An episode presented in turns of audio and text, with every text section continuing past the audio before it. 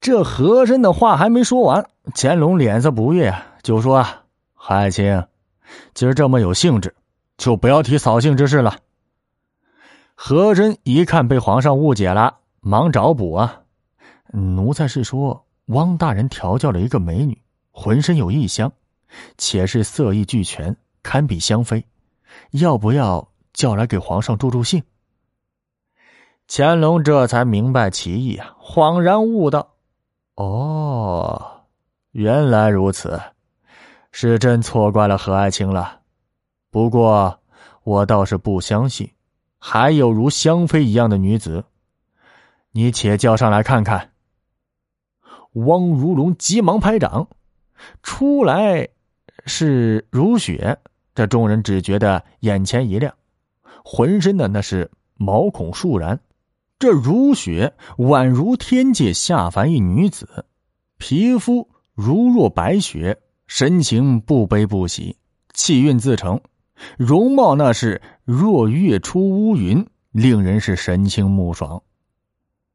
这如雪到了乾隆跟前，这袅袅挪挪的一个请安，如风拂杨柳，体态婀娜。乾隆只闻得暗香扑来，令人沉醉呀。加之其一举一动皆有令人心动之韵味，这喜欢呐，是真的喜欢。乾隆就问了：“你这香味儿是抹的香料，还是自个儿带的？”如雪轻启朱唇回道：“小女子从未抹过香粉。”乾隆就说了：“奇哉呀！我以为世上只有香妃一人有此奇迹。”没想到还能遇见，真是大开眼界呀！和珅看到那如雪呀，也被如雪迷的那是神魂颠倒，不禁暗叹呢。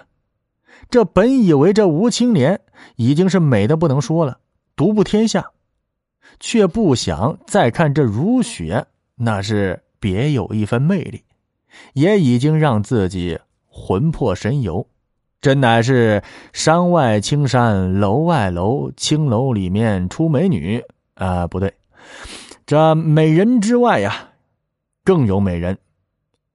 当下回过神来，就对乾隆说了：“世上既然有天生就体臭之人，这必然也有天生就有体香之人，只不过绝少罢了。皇上，您说是不是这个理儿呢？”乾隆就沉吟呐，何爱卿说的有理，只不过今天说起这个“臭”字，有点大煞风景了。和珅给自己左右两个大嘴巴子，就说了：“哎呀，服了皇上的兴致，掌嘴，掌嘴。”乾隆就笑了：“不必，不必，只要开心，今天无所不谈，无所不谈。”汪如龙也在旁边说。这如雪歌艺是一绝，要不要给皇上来一曲？乾隆现在心情高兴啊，如此甚好。我正想问一下，这么好的女子，有什么本事没有呢？当下这如雪取过琵琶，如雪自弹自唱，宛如莺啼春林，水乍银屏，一曲忆江南，令人如痴如醉。让如雪的魅力毕现呢，乾隆就惊叹了：“女人之魅力真是无穷无尽呢。”王爱卿，你这是哪里精挑细选的，能找到如此尤物？汪如龙现在已经知道如雪已经是中了皇上的意了，也不枉自己一年来的精心调教，不由得颇为得意，就说了：“回皇上。”美人的挑选只是第一步，若非精心培育，就不会有这般尽善尽美的女子。乾隆好奇呀，哦，这此中的玄妙，汪大人给朕讲一讲。汪如龙就说了：“这凡要挑选呢，则得从十来岁的孩子，甚至是七八岁，就挑出美人胚子。”挑选法则要看其父母体态相貌，察觉将来的成长趋势，买回来之后啊，又各有讲究：坐瓮养其阴，饮食养其胸，学步养其体态，养成丰腰而不可饱食，一举一动皆有讲究。琴棋书画无一不通，培养五官气息，不可怒，不可嗔，不可怨，否则怒气怨气积郁在脸上。养成之后，不悲不喜，宛若观音。这一笑一颦，则可以动人心魄呀。乾隆一听，哎呀妈呀，这这这这太过分了！这个也是。乾隆一听，哎呀，好啊，就叹道。江南养成女子居然有这等风气，这般讲究闻所未闻呐！当下呀，乾隆是喜不自胜。夜里有如雪陪寝，汪如龙见乾隆高兴，便趁机道：“皇上要是喜欢，如雪就送给皇上了。”乾隆能在如雪身上一解那香妃之苦，岂不高兴？便顺而笑纳了。和珅回去就寝，脑子里却想着如雪宛若天仙的模样，心中十分不甘。这越想越是睡不着，浑身痒痒，心中愤懑。这突然呢，怨恨起了这汪如龙来。次日，传汪如龙到住处，汪如龙见和珅面色凝重，忙问道：“何大人叫我有何事呀？”和珅突然怒了：“你可知何罪？”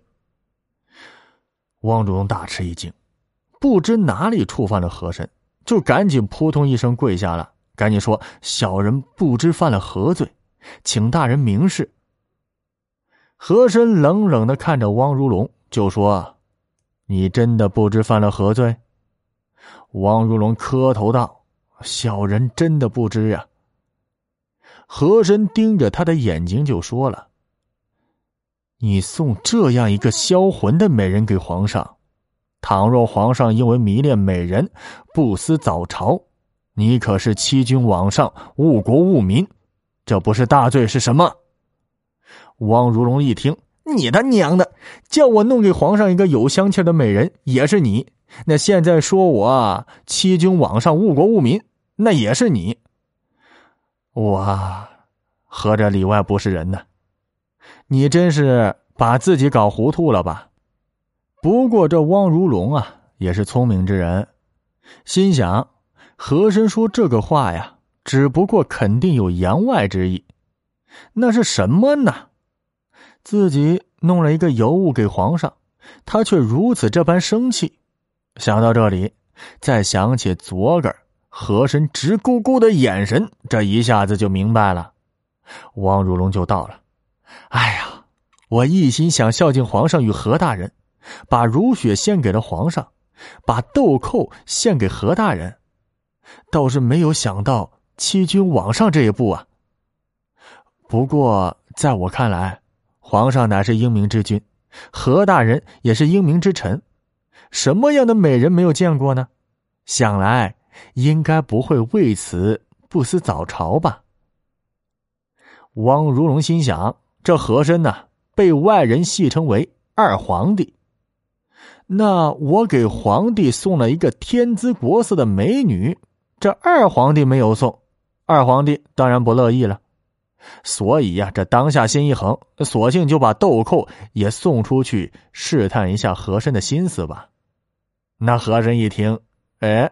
这小子上道了，这心中欣喜，嘴里却说呀：“如果没有不理朝政，那就恕你无罪了。”这夜里，汪如龙将豆蔻送给了和珅。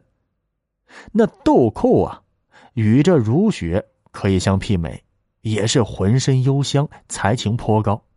和珅的那是喜不自胜，留在身边。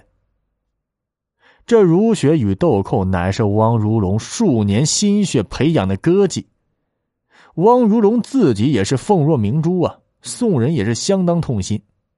不过自己这一手啊是靠和珅扶持的，除了脑袋，这其他的这和珅要他不给能行吗？